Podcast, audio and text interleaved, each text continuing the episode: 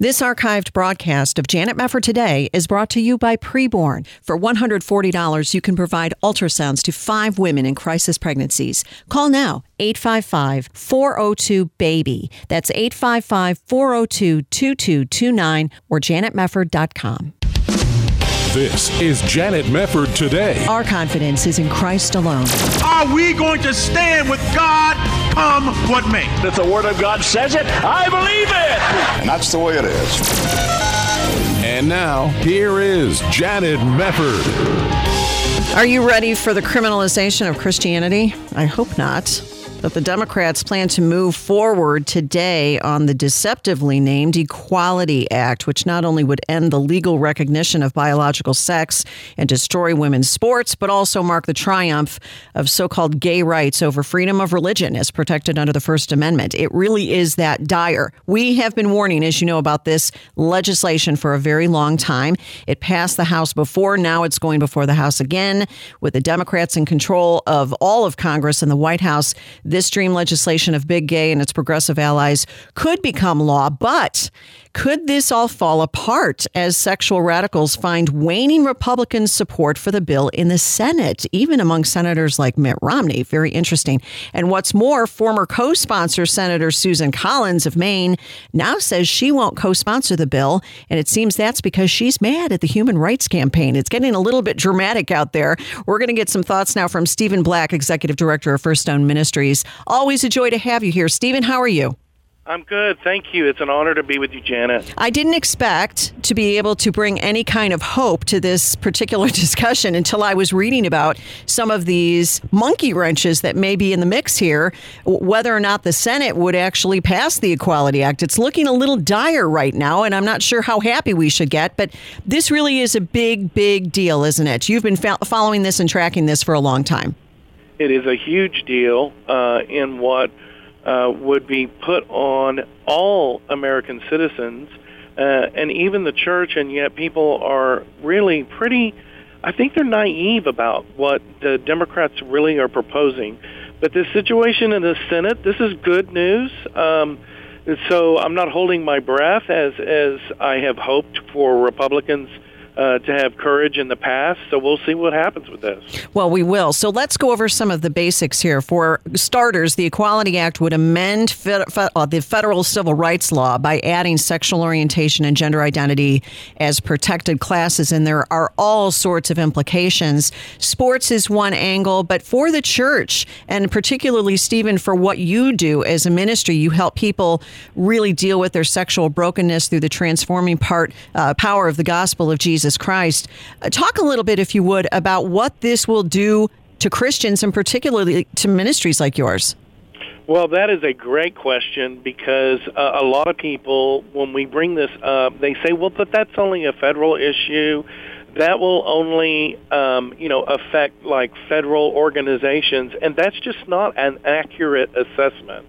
Uh, because we already know what the Human Rights Campaign, people like the Southern Poverty Law Center, and and what their game plan is, and that is the absolute radical normalization of LGBTQ and that plus sign at every level of society. And they have stated themselves, like the Human Rights Campaign, have stated that faith-based issues must be eroded. Now, they don't use the word eroded, but must be infiltrated to bring about what even some evangelicals have called sexual minority status mm. with even the church. Mm. And and how they start this, Janet, is really very methodical. So they'll start with the Equality Act, and, uh, you know, they started with the resolution. Now we had President Biden signing on Inauguration Day his discrimination policy, which is basically an executive order of the same thing.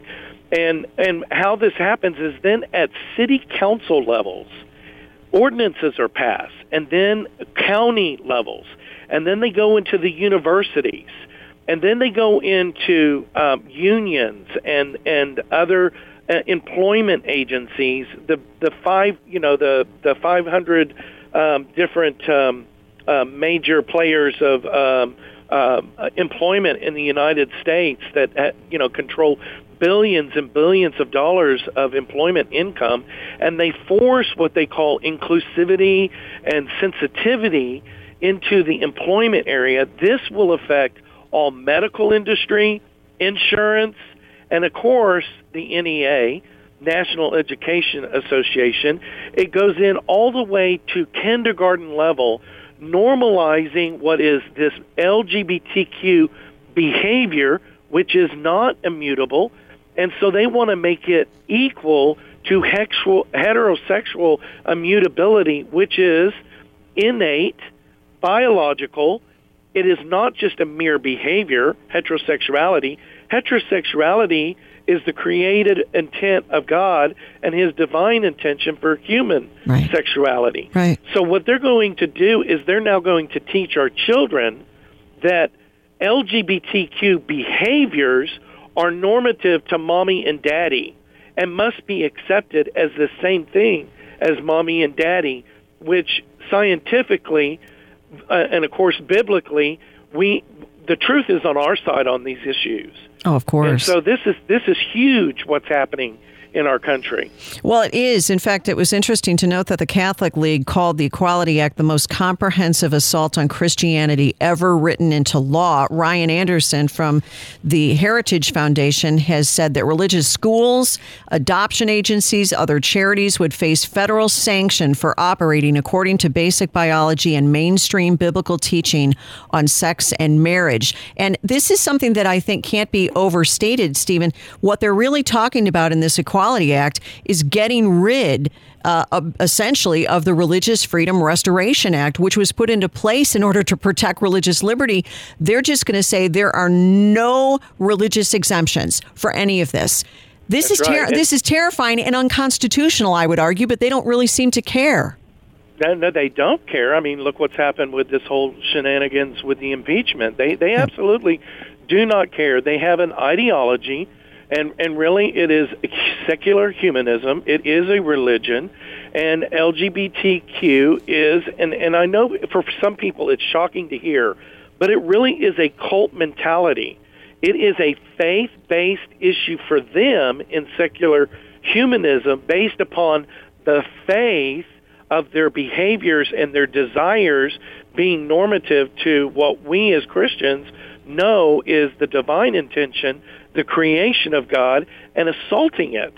And so, you know, it, that is in itself something that really does need to be in, uh, unpacked because you have this faith based issue with the human rights campaign also eroding in the church. Yes. And you have players in very high places that have brought a normalization, they call it even sexual minorities. Yes, they do. To, to, to really align with the human rights campaign. Well, and that's really what people need to understand. This has been the work of activists for a very long time. We had the Employment Non Discrimination Act that was introduced for about 20 years in Congress and could never make any headway because people understood what the implications were if you start, uh, you know, bringing in sexual orientation and gender identity as if they're immutable characteristics, which decidedly they are not.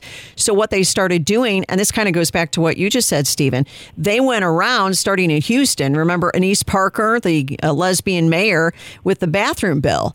And and that whole, you know, thing blew up and then they started going to all these other cities and smaller jurisdictions and trying to get these laws passed. This is a relentless activist cause. And I I just I, like you said at the outset, I think the church is extremely naive. Maybe they're beginning to wake up a little bit, but people need to get on the horn and really let their voices be heard before these votes take place. Yeah, they really do because this will be an all-out assault of the normalization of LGBTQ, and people really do need to understand what that is. That's the normalization of sodomy and other very debased practice, uh, sexual practices that I can't even mention on air. Right. They would they would need to go and get the book Homosexuality and the Medical Consequences and read it for themselves the and the CDC statistics on what goes on. And then but the the thing is is that T and that Q and that plus sign. And so now we're normalizing mental illness, mental trauma uh, with people that want to change their their gender, which is you know, you can't change your sex. No, you can't. Hang on, Stephen. We're going to take a very short pause. We'll be back with Stephen Black from First Stone Ministries discussing the Equality Act. We'll be back.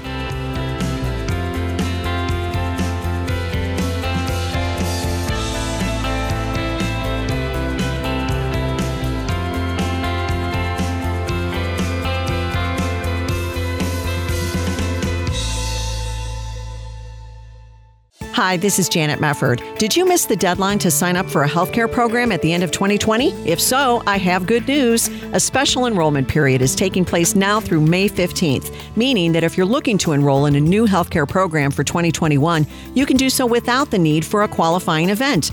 More than 200,000 Americans trust Liberty Health Share for their healthcare needs. Liberty Health Share is a nonprofit healthcare sharing ministry that offers affordable healthcare sharing programs starting as low as $199 per month.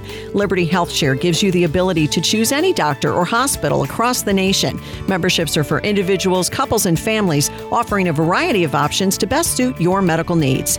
Discover more about the power of sharing at libertyhealthshare.org slash JMT today. For more information, call 855-585-4237, 855-585-4237, or libertyhealthshare.org slash JMT.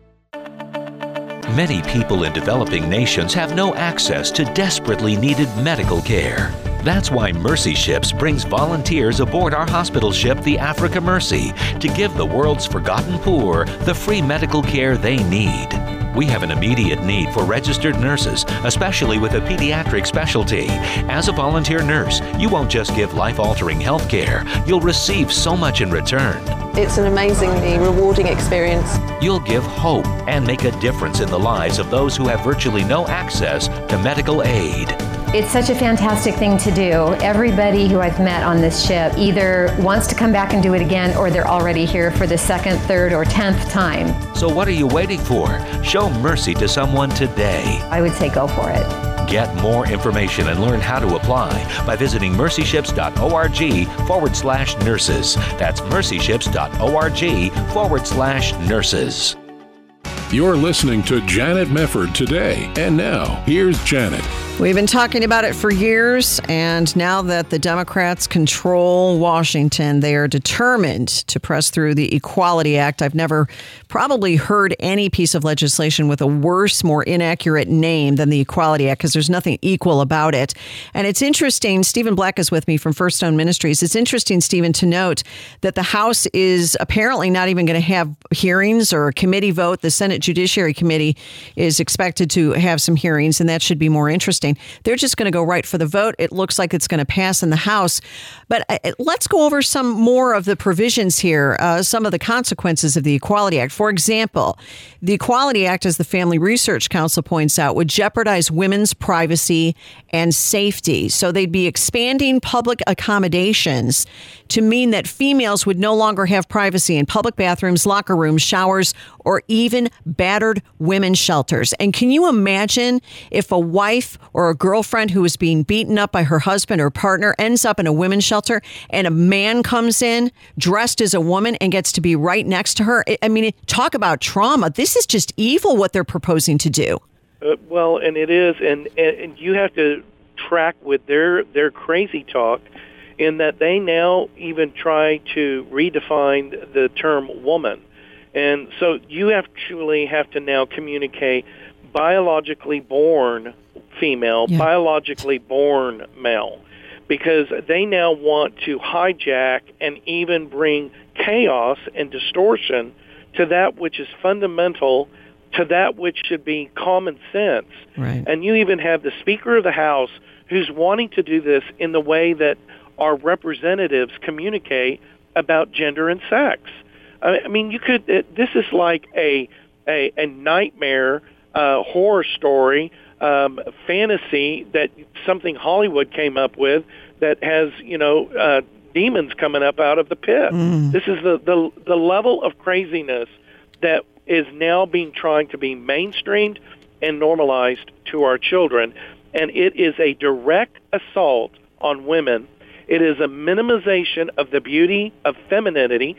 Where are these feminist activists? Yeah. It is an attack on children. They want to give hormone blockers to prepubescent developing males and females to stop their uh, uh, their their just their natural growing uh, budding sexuality uh, and becoming male and female uh, in uh, you know their uh, development. Yeah. And they now they're even proposing that there be slush funds for these children to get the hormones and the surgeries.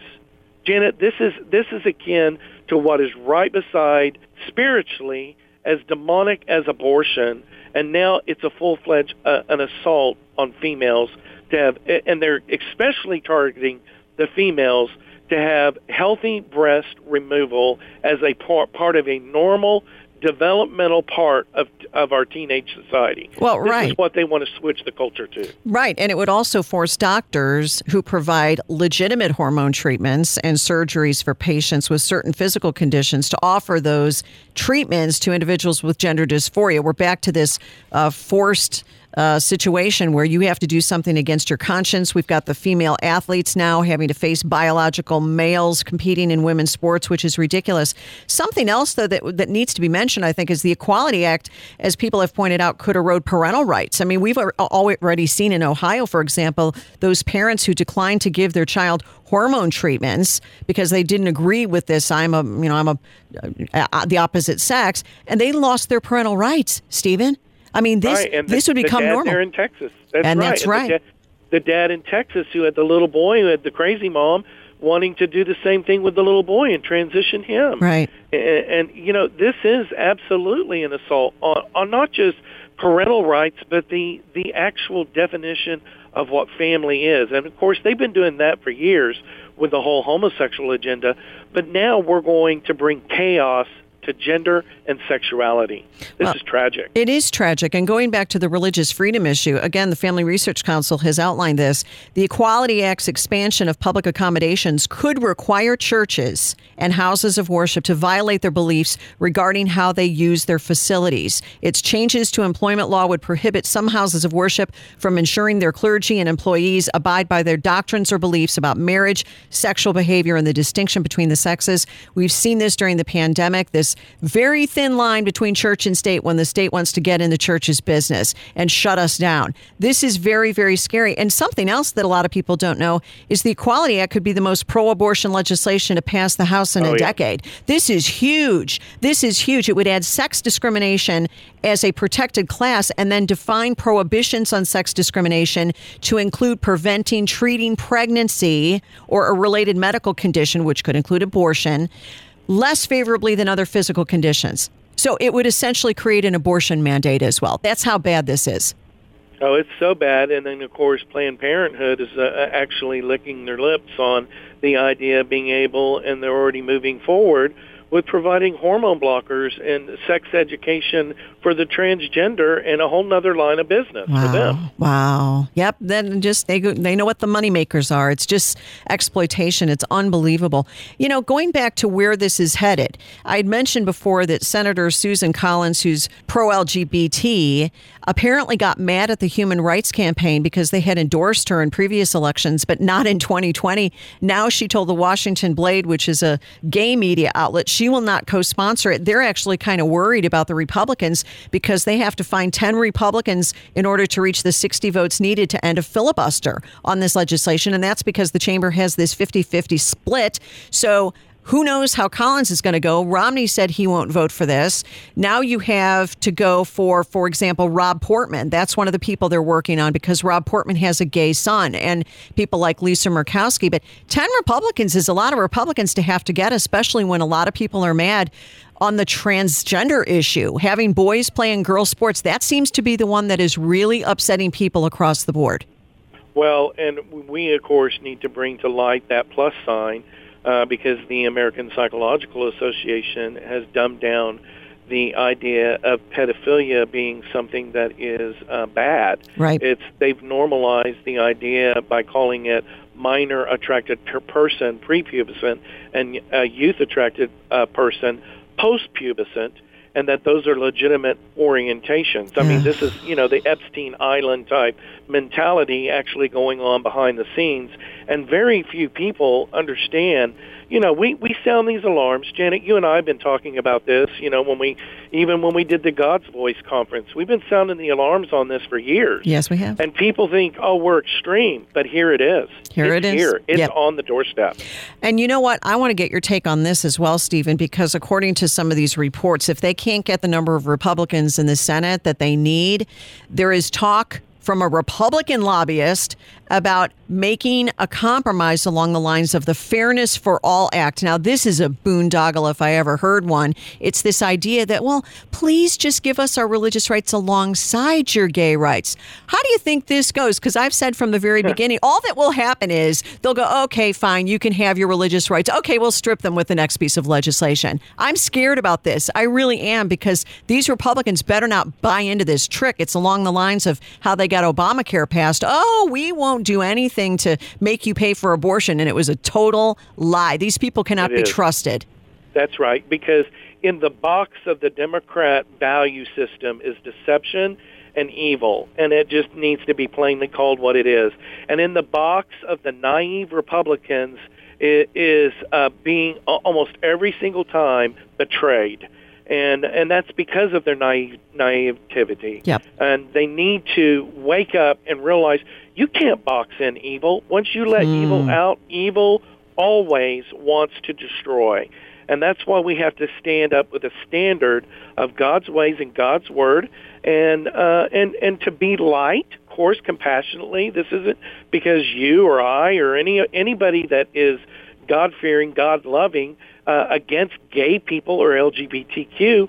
We're tired of this being shoved down uh, our our value systems and now coming in uh, for the church. Yep. And Jenna, this should be said too. What they will also do, the Human Rights Campaign and the Southern Poverty Law Center, these people are very subtle and they have a plan.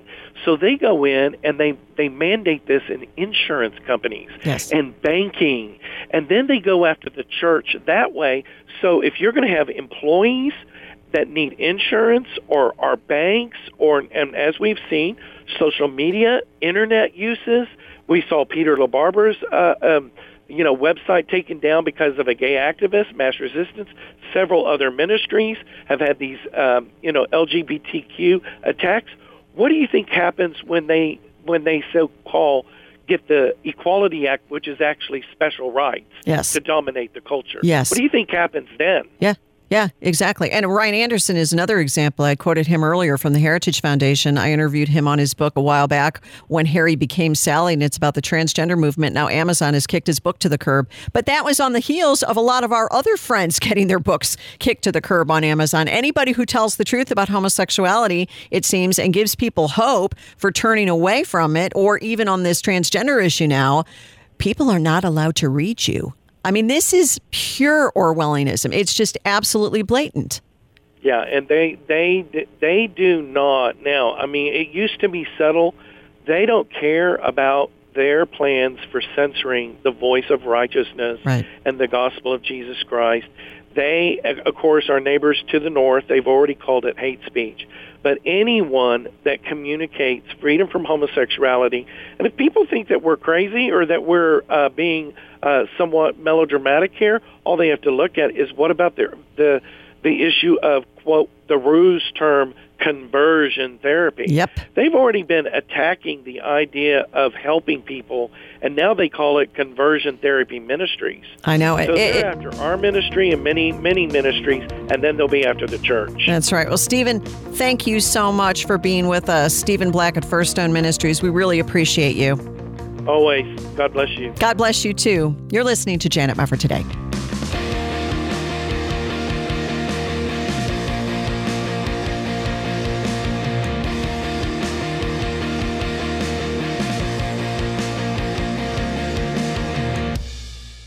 This archived broadcast of Janet Mefford Today is brought to you by Preborn. For $140, you can provide ultrasounds to five women in crisis pregnancies. Call now, 855 402 BABY. That's 855 402 2229 or janetmefford.com. You're listening to Janet Mefford today. And now, here's Janet. Will the Democrats eventually succeed in their quest for a public health care option? Well, Democrat Senators Michael Bennet and Tim Kaine are pushing for it with renewed legislation. President Biden also has supported the idea, but the road to expanding government insurance options without Republicans on board may be a steep climb. Let's hope so anyway. But what does the future of American health care look like as we head into the next four years? We're going to get some thoughts on it now from Matt Bellis, Chief Communications Officer for Liberty Health Share, a national nonprofit healthcare sharing ministry. Matt, thanks for joining us again. Thank you for having me, Janet. Sure thing. Well, this is interesting. The public option is now being pushed once again. What do you make of it? Well, it's definitely foreseeable whenever you have a Biden administration in place. Uh, Biden, of course, was the vice president when the uh, original Affordable Care Act went into place, and there has been back and forth about how much government interaction has been in uh, the, uh, the the healthcare field, and we we see a very divided Congress as it pertains to uh, a public option. There are even some Democrats who have showed that they are not necessarily for a public option, but want to increase subsidies, want to increase uh, ways for people to uh, get better insurance.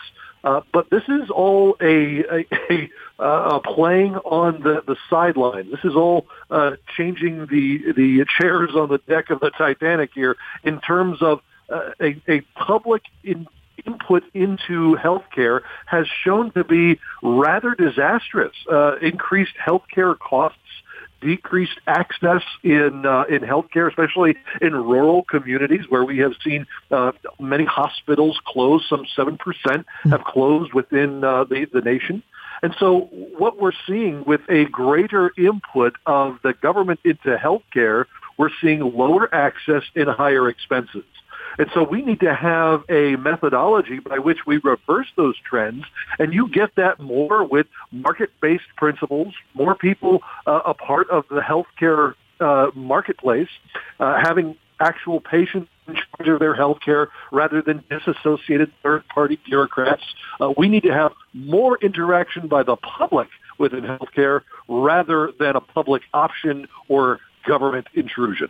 Well, yeah, and you look at what some of the other Democrats have been pushing for. They want universal coverage through Medicare for all, and so there's kind of a division in the House there. But Matt, how much would you say some of the problems we're seeing are stemming from a problematic system in the first place? Because I know you and I have discussed that before. You know, you, you have a completely different model at Liberty Health Share than a lot of people are used to with insurance that they may purchase through their employer. But what about the system we have in America for healthcare? What are your overall thoughts about the way it's structured? Well, I will say for our medical care, we have first class, bar none, absolutely uh, some of the best health care you can get in the world. Yes. As it pertains to how you pay for it, though, uh, it's a very broken system because it weighs heavily on this third party payment type of system.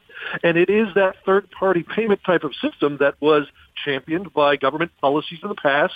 It has been utilized by, again, disassociated bureaucrats who have been calling the shots in healthcare, and that has been, done nothing but again to ri- raise prices and to decrease access. And so that's part of the reason why Liberty Health Share and uh, organizations like ours and other healthcare sharing ministries exist. We want to reverse that trend. We want to put the responsibility and the liberty and the freedom back into the hands of the individual patients to make us private pay patients who are guiding, directing, and managing our own health care, and then backed up by a by a community of individuals who will be there for you to help pay for those medical bills that are unexpected and unaffordable. It changes the entire paradigm shift when you say, okay, I'm going to prepay for my health care, uh, and hopefully someday, whenever I need some money, it's actually there whenever I need it.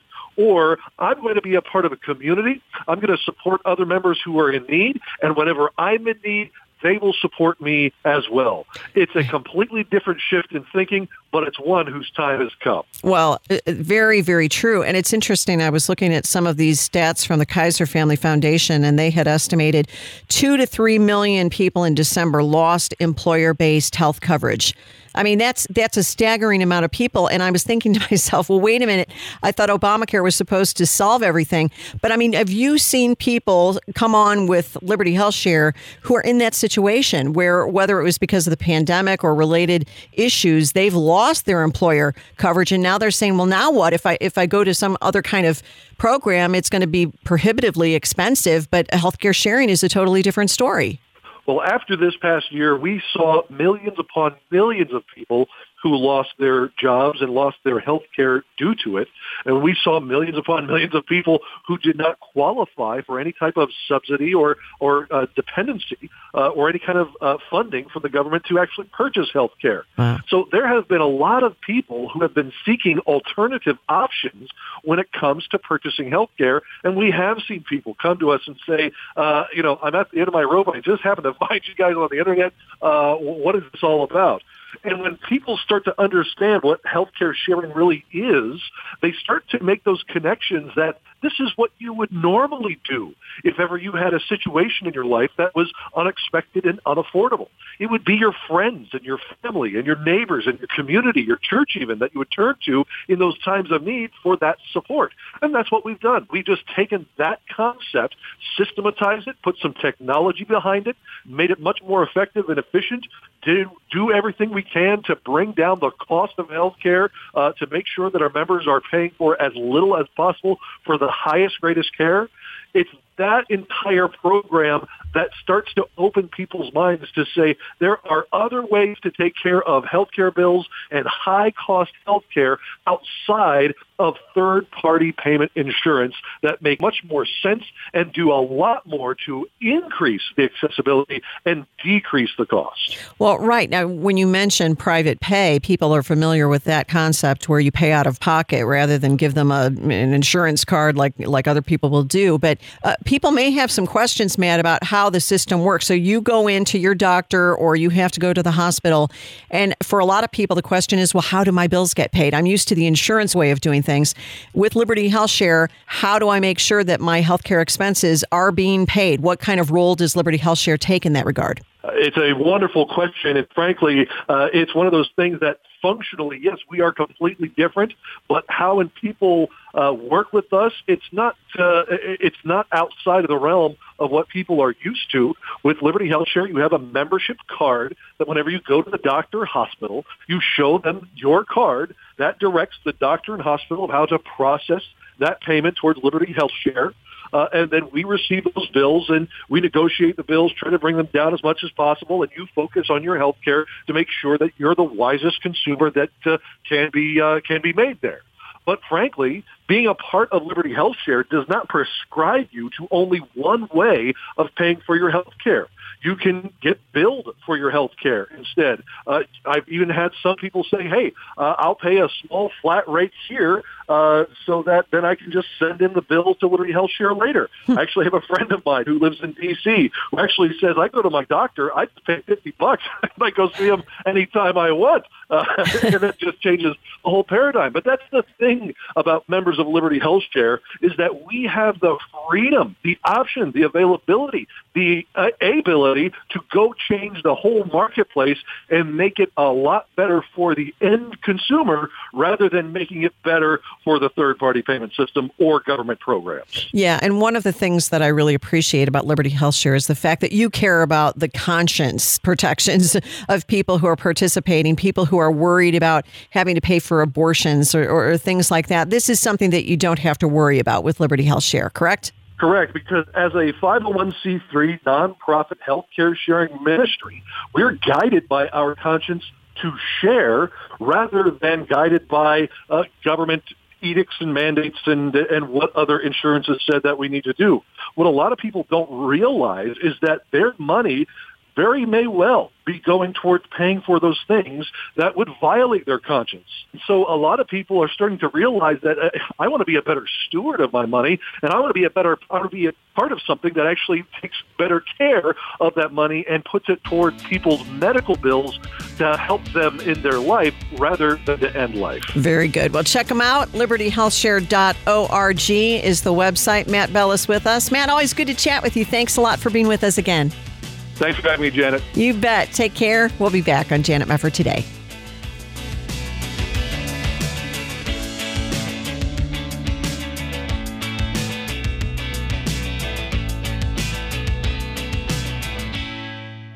Janet Mefford today is proud to partner with Preborn to help save babies' lives. Hi, this is Dan Steiner, president of Preborn, and I want to send a big thank you for standing for life to you because of listeners like you in 2020, Preborn sponsored over 45,000 free ultrasound sessions to women in need, saved over 31,000 babies, and prayed with over 6,500 women to receive Jesus Christ as their Lord.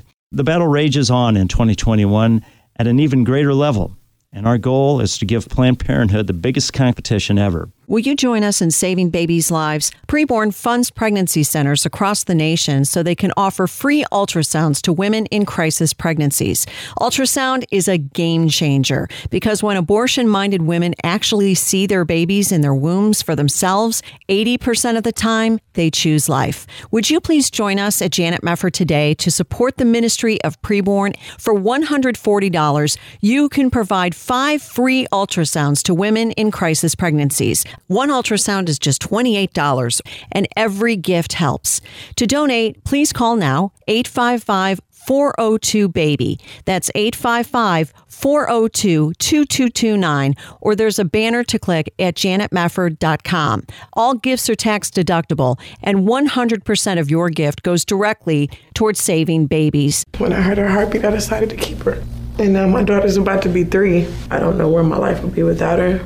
You can get involved and you can help save a life for a gift of $140. Five free ultrasounds will be offered to women in crisis pregnancies. Let's do more than talk about abortion. Let's save some lives. Please call now with your gift 855 402 BABY. That's 855 402 BABY. 855 402 2229, or there's a banner to click at janetmefford.com. You're listening to Janet Mefford today. And now, here's Janet. Well, today the Senate Health, Education, Labor, and Pensions Committee, also known as the HELP Committee, is holding its nomination hearing for Dr. Levine. Dr. Rachel Levine, but it's actually a man who used to be Richard Levine and changed his name to Rachel and he has long blonde hair, but the most masculine face I've ever seen in somebody trying to pass himself off, off as a woman. It you know even seeing this gender confused person is is just a wallop because you're expected to look at this person and address this person by a female name and and he's a guy i you know what and i never want to get to a place where i actually feel like it's normal to look at a man trying to pass himself off as a woman when there's nothing feminine about him whatsoever. I'm tired of the lie. I'm really tired of the lie. And I'll tell you what's going on with this whole nomination. It better get derailed. They better not put this guy into the Department of Health and Human Services. This is President Biden's pick for the Assistant Secretary of Health at HHS. And you better believe it's a political appointment in the sense that he wanted somebody transgender in his cabinet, in his government. So, it, it, you know, it's an identity politics thing. And granted, this is a person who is Secretary of the Pennsylvania Department of Health and got, got in trouble there I mean, we've talked about this before. This was a person who infamously forced coronavirus patients out of hospitals, hospitals and into nursing homes and long term care facilities, but then pulled his mom out of a care facility. So we have the same kind of leftist inconsistencies and hypocrisy that we've seen in people like Cuomo. A little bit different situation, but it, it, there's no way that this person should be serving in this position. It's insane that we'd even get to the point where we're all supposed to be looking at him and taking him seriously. And here's one of the reasons that we really need to double down on the fact that as somebody who is gender confused and believes he's a woman and is living his life as a woman, even though he's a guy, the activism comes with a package, folks. It always does. It always does. It's like that clip I played for you on yesterday's show in Montana, where they're talking about the Religious Freedom Restoration Act and why we need to protect religious freedom. And some legislator in Montana who's a homosexual, or they just said he's in the LGBT community, so who knows what he really is and he's getting up there sobbing. Oh, this is so scary for me. Give me a break. Now, I'm just over it. And you're not allowed to have any intelligent, rational responses to these people because they'll cry or they'll, you know, talk about how they're victims and they've just experienced so much discrimination and it's just awful. And look, nobody wants any bad treatment for anybody or any sort of undue discrimination. We're all Americans. We all live under the same laws. We all live under the same Constitution. Everybody's for that. What I'm against is the special rights and the deception. I'm sick of it. Here's one way in which we have been deceived, and it's this Dr. Levine has said some shocking things in the past about sex changes for kids. Did you know this? The National Pulse just came out with this story and talked about this issue. Now, I want to play for you some clips of Dr. Levine. This was back in 2017. And this was a speech he gave at the Franklin and Marshall College and discussed some of the protocols for pre prebutal. I think that's how he calls, you know, these children, ch- you know, kids, pre per that's what it is. It's pre pubertal people. I mean, who can even say this? Prepubescent, I think, is what we used to say. But anyway, we're talking about children here, kids. So I want to go to this particular segment so you can hear a little bit of Dr. Levine talking about this subject of sex changes and putting kids through sex changes. Listen to cut one. What if you're going through the wrong puberty? What if you're a transgender young woman, meaning male to female, and and now you're getting you know your voice is dropping you're getting bigger you're getting hair everywhere and you're growing those tentacles you know um, and, and what if you're a transgender young man and now you have breast development in periods it can be terrifying and there's a lot of mental health issues during that time the, the, uh, so here's two examples. So 17 year old young woman, that, uh, young man that I saw in clinic, referred by his pediatrician, always identified as male, again, female identified at birth. Parents in school were supportive. He had not seen a therapist, sent to a therapist, and we treated him. He was given intramuscular testosterone. He is now in his 20s, and he's doing great. 16 year old young transgender woman, male to female, uh, always felt female. Th- you can get the theme here. Wanted to start hormones, lived with her mother who was supportive, saw a therapist who was supportive. She was given spironolactone and estrogen and transitioned and um, now is in graduate school in her early 20s and did absolutely fantastic. Uh, this is just sheer activism. Oh, yeah, I was this boy who wanted to be a girl and was going through the wrong puberty, and everything was just fabulous. Everything was great. Everything turned out perfectly normally. Really? Where are all the cases where it went terribly wrong? And, and especially all the cases where it went terribly wrong that we're going to see coming to fruition via gigantic lawsuits in about 10 or 20 years. That's because that's coming. That's coming with this kind of activism. The wrong puberty. You don't go through the wrong puberty. The puberty you go through is the puberty that God built into your body when He created you. And we're supposed to accept this as some kind of rational discussion. This is madness. And then he goes on. Listen to this. Cut two. The previous treatment uh, before these new guidelines came about were that's when you're 18 and have a nice life. Basically, there were no medical there was no medical treatment for individuals that were under 18. So there are new guidelines, and so these are the new guidelines that are very well accepted by by um, healthcare professionals. Uh, they are international guidelines, and most children's hospitals um, will be doing this. I did this. At, I would treat patients at Penn State Hershey Medical Center when I was there. I think they're trying to find someone to, uh, to, to, do that. Uh, probably the biggest program um, near here is at Children's Hospital of Philadelphia in the Penn system, uh, and they have an excellent clinic for transgender youth. So for, for prepubertal children, there is no medical treatment. Well, that kind of makes sense. I mean, they're prepubertal, so they don't really have clinical levels of sex hormones, so what medical treatment would you want to do? So the idea would be to see a counselor or a therapist who is supportive, who has knowledge about these issues, to um, you know come. You could some see me medically, and then depending on their age, come see me in a year or two. But there's no nothing medical to do. Um, work with the parents. You know, for, for the parents of transgender youth, it can be very, very challenging. You know, that the, the transgender individual is is, is very, being very affirmed by, by getting treatment and, and being accepted as the gender to which they identify, to the parents, whether the, the young person is you know, 6 or 15 or 52, um, it feels it, it's a loss. It feels like a death. You are losing the son or daughter that you thought you. Now you're gaining a son or daughter, but it, it's still you still actually almost grieve the child that you thought you had. And I, I know for the transgender individuals it doesn't make any sense because I'm still here, but that's the way it feels to parents. And so we have to do a lot of counseling with youth about letting their parents go through this process because there's no way to make that faster. And sometimes, I mean, the youth is ready to go, and, and you have to help the parents come along. No, you don't. The parents need to put a stop to this madness and keep them away from activists like Dr. Levine. You thought, you thought you had, the, the child you thought you had. Parents who don't want their kids to go through this are affirming the child they do have and trying to protect them. And then it gets worse. Listen to cut three. There are follow up protocols. Most surgical treatment would be done um, at around 18. There are some procedures that might be done um, earlier than 18, um, and there are some exceptions. Now, this is a great protocol if, um, if you're seeing patients in the cornfields of Hershey you know, um, uh, or at the Children's Hospital of Philadelphia, where the parents bring them and they all have nice insurance and this and that. Uh, if you are, however, at the Mazzoni Center, which is the LGBT center in inner city Philly, and you're seeing street youth who have been th- essentially thrown out by their parents because of their gender identity and expression.